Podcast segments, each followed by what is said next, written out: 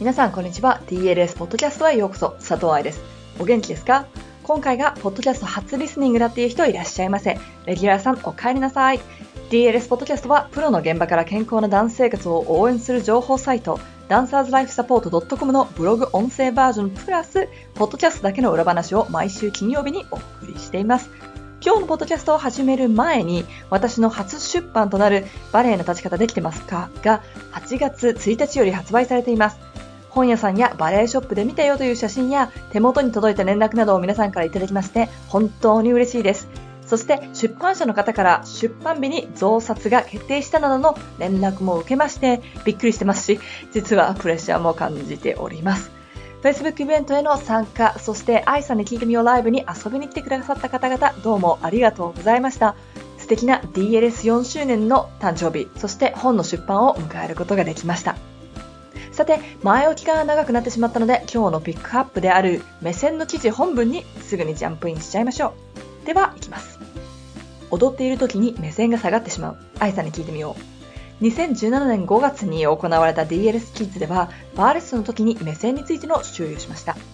その時初めて目線の注意をバーレッスンでされたという人。目線そのものの注意が初めてだった人。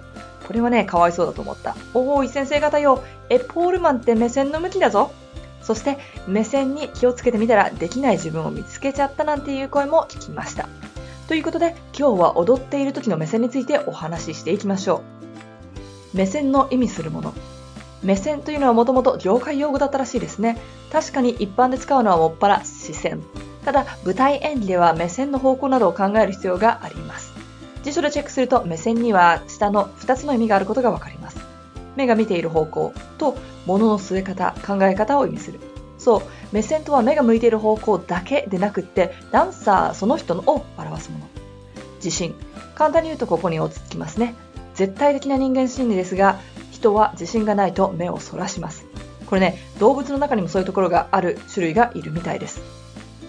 目は心の鏡っていう言葉通り、その人、もしくは踊ってる役の人となりってやっぱり目で見えるんですよね。はっきりとした視点は舞台だけで考えやすいですけれども、レッスン中だって非常に大事です。そして目線は様々なことを私たち教師に教えてくれます。例えば、振り付けを間違えた時、生徒は絶対に一度視線を落とします。振り付けがあやふやな時は目線が泳ぎます。エクササイズに集中していない時、生徒はいろいろなものをちらちらと見るため、目線が定まりません。鏡の中の自分に酔ってる子は目線でわかります。集中力をチェックする部分でもあり、キッズセミナーでは集中力を練習するために目線をキープしてとお話ししました。心理的な部分と目線っていうのは最近流行りのセルフィーで、英語で自撮りのことを言うんです。セルフで撮る写真だからセルフィー。でもわかります。カメラをまっすぐ見るのと目をそらすのでは写真の雰囲気がガラッと変わりますでしょ？でも解剖学的な部分でも目線は非常に重要になってきます。頭蓋骨、体重の10%ほどの重さになる骨の塊に影響するからです。首の角度によって首にかかるプレッシャーが変わるというのはすでに研究で知られています。一番いい姿勢とかバレエスタンス、まっすぐな背中とかいろいろな言われ方をする位置に頭蓋骨を置くと頸椎つまり首の骨ねにかかる負担が4から6キロぐらいだと言われています。首が15度前に落ちるだけでその負担は12キロに。そしてスマホとかを見てる角度30度前後だと18キロ。まあその後はこのようにどんどん広くなっていくので自分で Google かなんかでチェックしてみてください。怖いよね。なんでその話を？そうそう。目線が落ちてるとき、眼球だけゴロッと下を向いてるわけじゃないでしょう。絶対に頭を傾きます。そうすると、そう、先ほどお話ししたように、頸椎に負担をかけて踊ってることになるんです。首周りの筋肉が緊張し、肩のラインがきれいにならない。首を膠着させてサポートするため、ピルエットのスポットがしっかりとつかない、なんていう問題の他に、背骨のトップ、頸椎ってそこだからね、が引き上がってないことになります。ということは、つまりバレエの立ち方でさえできてないってことになります。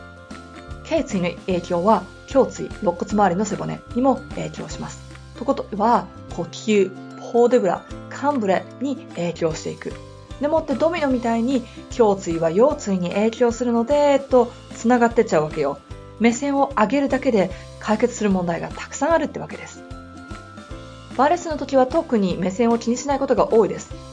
踊りじゃないからとかさ、思ってるのかもしれないけれど、オーディションの最初はバーレッスンですからね。ローザンヌのライブとか見ててわかると思いますが、上手な子は目線も定まっています。センターレッスンの時は鏡を見る癖をなくしてください。鏡は確かに自分を直すための非常に大事なツールです。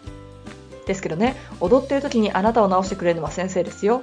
そして動いている時に自分のことを鏡を見ながら直せるほどの知識、つまり何が間違っててどうやって直していいのかを知ってるっていうことがあって、コーディネーション力があり、つまり自分を見ながら踊るっていうことができる。運動神経がある。つまり短い期間自分が踊ってる間にすぐに注意を直すことができるダンサーであれば鏡見ながら踊っててもいいですけれども そして何よりも振り付けを覚えることは絶対です。だってそれが心理に影響し、目線に影響し、テクニックに影響するから。9月に行われる表現力セミナーではこのようなエリアを勉強します。ダンサーのクラスはもちろん教師の皆さんで、目線を含めた表現力を勉強したい人は、お申し込みをお忘れなく。いかがでしたか？目線。別にピルエットで3回転しろとか高くジャンプしなさいって言ってるわけでもなく、目線を注意しすぎて、やりすぎて、怪我しちゃったなんてこともない。だけど、大事で練習の必要な部分。そういうところを小さい時からしっかりと行うことで大きくなって難しいテクニックを始めても自然と目線がつくようになっていきたいんですよね。ということで今日のポッドキャストはここまで。ぜひ次回のレッスンで目線を気をつけてみてくださいね。最後にバレエの立ち方ブックが手に届いたらもしくはどっかでめがけたらぜひ写真を撮って送ってください。インスタ、ツイッターでは、アットマーク、DLS アイサトハッシュタグはバレエの立ち方ブックでお待ちしております。メールアドレスは hello.dancerslifesport.com いつものやつです。ではまた来週、ポッドキャストでお会いしましょう。ハッピーランシング、佐藤愛でした。